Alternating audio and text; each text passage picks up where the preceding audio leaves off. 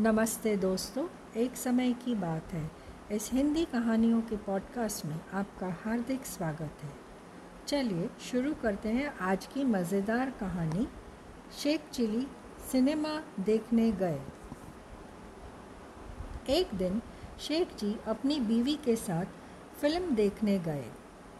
उन दिनों फ़िल्में बोलती नहीं थी। मैजिक लैंटर्न जैसी चीज़ें चली आ रही थीं। शेख चिली अपनी पत्नी से बोले, यहाँ थिएटर में मज़ाक करके दिखाऊँ? दिखाओ, पत्नी बोली। मुझे मूर्ख न समझना, मज़ाक करूँगा। अरे करो ना, पत्नी बोली। देखती रहो फिर।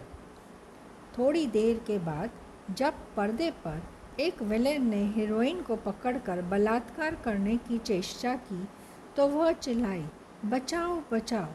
यह आवाज़ फ़िल्म में से नहीं आ रही थी, बल्कि हीरोइन के हाव भाव से लग रहा था, जैसे वह अपनी इज़्ज़त बचाने के लिए चीख पुकार कर रही हो।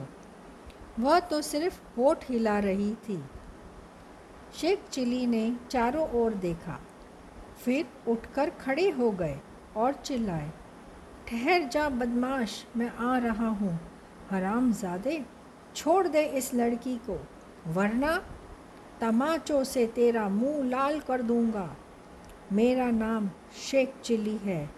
शेख चिली की पत्नी हँसते हँसते लोटपोट हुई जा रही थी, जबकि कुछ लोग उसकी मूर्खता पर उसे लानत भेज रहे थे। अधिकांश दर्शक हंस भी रहे थे। तो दोस्तों, आशा करती हूँ कि आज की यह मज़ेदार कहानी आप सबको खूब अच्छी लगी होगी। जल्द ही फिर से मिलेंगे एक नई मजाकिया कहानी के साथ। तब तक हैप्पी लिसनिंग